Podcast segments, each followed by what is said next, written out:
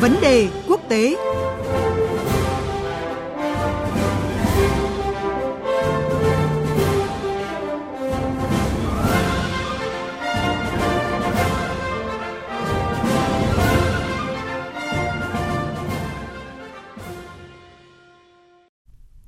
Quý vị và các bạn đang nghe chương trình theo dòng thời sự sáng mùng năm Tết Nguyên đán Canh Tý trên kênh thời sự vê o vê một của Đài Tiếng nói Việt Nam. Và bây giờ là nội dung của chuyên mục Vấn đề quốc tế với phần trình bày của biên tập viên Quỳnh Hoa. Vâng, xin mời chị Quỳnh Hoa. À, vâng, thưa quý vị và các bạn, rạng sáng nay hai mươi chín tháng một, Tổng thống Mỹ Donald Trump đã công bố kế hoạch hòa bình Trung Đông, bất chấp sự phản đối mạnh mẽ từ phía Palestine. Trước đó, thì Mỹ đã công bố phần kinh tế trong bản kế hoạch này với đề xuất đầu tư năm mươi tỷ đô la vào bờ Tây Dải Gaza và một số nước trong khu vực, nhưng vẫn giữ bí mật về phần chính trị. Dư luận đã tỏ ra hoài nghi về kế hoạch này. Vậy bản kế hoạch hòa bình Trung Đông mà Tổng thống Mỹ Donald Trump vừa công bố có tác động như thế nào tới tình hình khu vực Trung Đông, cũng như tại sao vào thời điểm này Tổng thống Mỹ lựa chọn để công bố? Chúng tôi đã có cuộc trao đổi với anh Phạm Huân, phóng viên Đài Tiếng nói Việt Nam thường trú tại Mỹ, và anh Ngọc Thạch, phóng viên Đài Tiếng nói Việt Nam thường trú tại Ai Cập, để cung cấp thêm thông tin về vấn đề này. À, xin chào anh Phạm Huân và anh Ngọc Thạch ạ. Vâng, xin chào biên tập viên Quỳnh Hoa, anh Ngọc Thạch và thính giả của Đài Tiếng nói Việt Nam. À, vâng, xin chào chị Quỳnh Hoa, anh Phạm Huân và quý thính giả. À, thưa anh Phạm Huân ạ, Tổng thống Mỹ Donald Trump đã úp mở về kế hoạch hòa bình Trung Đông nhằm giải quyết xung đột nhiều thập niên giữa Israel và Palestine. Vậy thì bản kế hoạch hòa bình Trung Đông mà Tổng thống Donald Trump đưa ra có những nội dung gì ạ? Sau rất nhiều trông đợi thì uh, Tổng thống Donald Trump vừa chính thức công bố cái bản kế hoạch hòa bình Trung Đông uh, được chia thành hai phần chính là chính trị và kinh tế. Trên thực tế thì uh, cái phần kinh tế đã được chính quyền Tổng thống Trump tiết lộ từ năm ngoái với đề xuất đầu tư năm mươi tỷ đô la vào bờ Tây, Dải Gaza và một số nước trong khu vực. Phần chính trị được chia thành hai mươi hai mục, bao gồm một tầm nhìn vì hòa bình giữa nhà nước Israel, người Palestine và khu vực, các đường biên giới, vấn đề Jerusalem, kế hoạch kinh tế của Tổng thống Trump, an ninh, các tiêu chí về Dải Gaza, vùng tự do thương mại, thỏa thuận thương mại với Mỹ, các cơ sở cảng biển, khu nghỉ dưỡng biển chết, nước và xử lý nước, các tù nhân, người tị nạn, các nền tảng của một nhà nước Palestine, giáo dục và văn hóa hòa bình, mối quan hệ giữa Israel với thế giới Ả Rập, các đối tác kinh tế khu vực, sự công nhận lẫn nhau giữa các nước, chấm dứt những đòi hỏi chủ quyền, chấm dứt xung đột và thực hiện quá trình đàm phán. Kế hoạch hòa bình Trung Đông được chính quyền Tổng thống Trump xây dựng trong suốt ba năm vừa qua được đặt tên là Từ Hòa Bình đến Thịnh Vượng, cho rằng là người Palestine và người Israel xứng đáng được hưởng một tương lai hòa bình và thịnh vượng. Theo Tổng thống Trump, kế hoạch hòa bình lần này là một giải pháp hai nhà nước thực sự, theo đó sẽ đảm bảo an ninh của Israel, thực hiện những cái khát vọng về quyền tự quyết của người dân Palestine, và đảm bảo cái sự tiếp cận phổ quát và tôn trọng đối với các thánh địa thuộc uh, Jerusalem. Tầm nhìn của ông Trump về hòa bình Trung Đông sẽ giúp đạt được sự công nhận lẫn nhau, đó là Israel là nhà nước của người Do Thái và Palestine là nhà nước của người Palestine.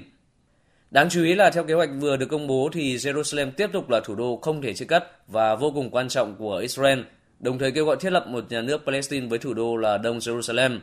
Và bên cạnh đó thì uh, kế hoạch này còn kêu gọi công nhận các khu định cư của Israel tại bờ Tây để uh, đổi lấy việc đóng băng bốn năm hoạt động định cư mới. À, trước khi công bố chính thức thì kế hoạch này đã từng bị trì hoãn nhiều lần. Thưa anh Phạm Huân, thì tại sao Tổng thống Mỹ Donald Trump lại chọn thời điểm này để công bố bản kế hoạch hòa bình Trung Đông? Bản kế hoạch hòa bình Trung Đông vốn được Tổng thống Trump ấp ủ ngay từ khi uh, nhậm chức năm hai không một bảy nhằm uh, chấm dứt cuộc xung đột kéo dài nhiều thập kỷ qua giữa Israel và Palestine. Như đã đề cập ở trên thì cái phần kinh tế của bản kế hoạch này đã được công bố từ năm ngoái, nhưng cái phần chính trị sau nhiều lần trì hoãn thì đến nay mới chính thức được công bố. Chính quyền Tổng thống Trump lập luận rằng là cái cuộc khủng hoảng lãnh đạo kéo dài tại Israel là nguyên nhân khiến kế hoạch hòa bình Trung Đông bị đình trệ. Theo tôi có hai cái lý do chính dẫn đến việc công bố phần gây tranh cãi của cái bản kế hoạch này vào cái thời điểm nhạy cảm này. Thứ nhất, đó là bản kế hoạch sau khi được công bố và nếu được thực thi thì dù chỉ là một phần sẽ tạo cái dấu ấn trong hồ sơ chính sách đối ngoại của Tổng thống Trump, và qua đó thì phần nào giải tỏa cái sức ép từ phiên tòa luận tội đang diễn ra ở Thượng viện. Thứ hai, đó là cái việc công bố bản kế hoạch hòa bình Trung Đông vào cái thời điểm này còn nhằm cứu cánh cho ông Benjamin Netanyahu, đồng minh thân cận nhất của Tổng thống Trump, trong cái bối cảnh nhà lãnh đạo Israel thì đang phải đương đầu với khó khăn chồng chất. Ngày hai mươi tám tháng một thì ông Netanyahu đã chính thức bị buộc tội nhận hối lộ, gian lận và vi phạm lòng tin trong ba cái vụ án tham nhũng riêng rẽ. Trước đó không lâu thì Thủ tướng Netanyahu đã phải chấp nhận từ bỏ nỗ lực yêu cầu miễn trừ truy tố liên quan tới các cáo buộc tham nhũng, một yêu cầu mà gần như chắc chắn ông sẽ thất bại. À, vậy thưa anh Ngọc Thạch ạ, bản kế hoạch hòa bình Trung Đông liệu sẽ có hiệu quả thực sự như lời Tổng thống Trump nhấn mạnh khi mà phía Palestine thì phản đối vì cho rằng đây là sự thiên vị của Tổng thống Trump dành cho Israel ạ? Như anh Phạm Huân vừa nói thì đó là một kế hoạch tuyệt vời với phía Mỹ và kế hoạch này được phía Mỹ cho là sẽ có hiệu quả. Nhưng như chúng ta theo dõi cái tiến trình này sẽ thấy nó khó khả thi khi mà chủ thể liên quan trực tiếp là người Palestine vẫn luôn phản đối cũng như cho rằng đó là những chính sách thiên vị cho Israel. Kể từ khi Mỹ công nhận Jerusalem là thủ đô của Israel và chuyển đại sứ quán Mỹ đến đó cũng như công nhận chủ quyền của Israel đối với cao nguyên Golan mà Israel chiếm đóng của Syria thì Palestine đã không coi Mỹ là trung gian cho cái tiến trình hòa bình Trung Đông. Đó là chưa kể kế hoạch này không đề cập tới giải pháp hai nhà nước, điều mà người Palestine không bao giờ chấp nhận. Việc Mỹ công bố kế hoạch thế kỷ này chỉ khiến cho những bất đồng, mâu thuẫn giữa Israel và Palestine cũng như giữa Israel và các dân tộc Ả Rập tăng thêm. Cùng với đó là những cái cuộc khủng hoảng, đụng độ trong khu vực leo thang, nhất là ở dải Gaza. Trong ngày hôm qua thì các lực lượng Palestine đe dọa leo thang ở những nơi mà Israel tuyên bố sẽ sáp nhập vào chủ quyền của họ như là thung lũng Jordan và các khu định cư. Nhiều người dự báo ngày hôm nay sẽ là ngày giận dữ bùng nổ ở Palestine. Nhiều quốc gia Ả Rập đã lên tiếng bác bỏ cái hành này của Mỹ và chắc chắn cái làn sóng phản đối Mỹ, phản đối các cái chính sách áp đặt đơn phương của Mỹ sẽ lan rộng, nhất là ở các nước Trung Đông. Ngay cả trong nội bộ Israel thì kế hoạch này cũng đang gây ra những cái tranh cãi rộng rãi.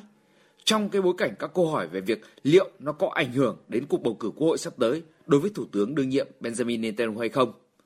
Một số người Israel cho rằng kế hoạch này được công bố vào thời điểm này là vì lợi ích của ông Netanyahu. Với chính sách đơn phương của một cường quốc, Mỹ chắc chắn sẽ vẫn đơn phương thực hiện kế hoạch này như đã từng làm khi công nhận Jerusalem là thủ đô của Israel và chủ quyền của Israel đối với Golan, một bước đệm trước khi công bố kế hoạch thế kỷ này của chính quyền Donald Trump. À vâng, xin cảm ơn anh Phạm Huân và anh Ngọc Thạch về cuộc trao đổi này ạ.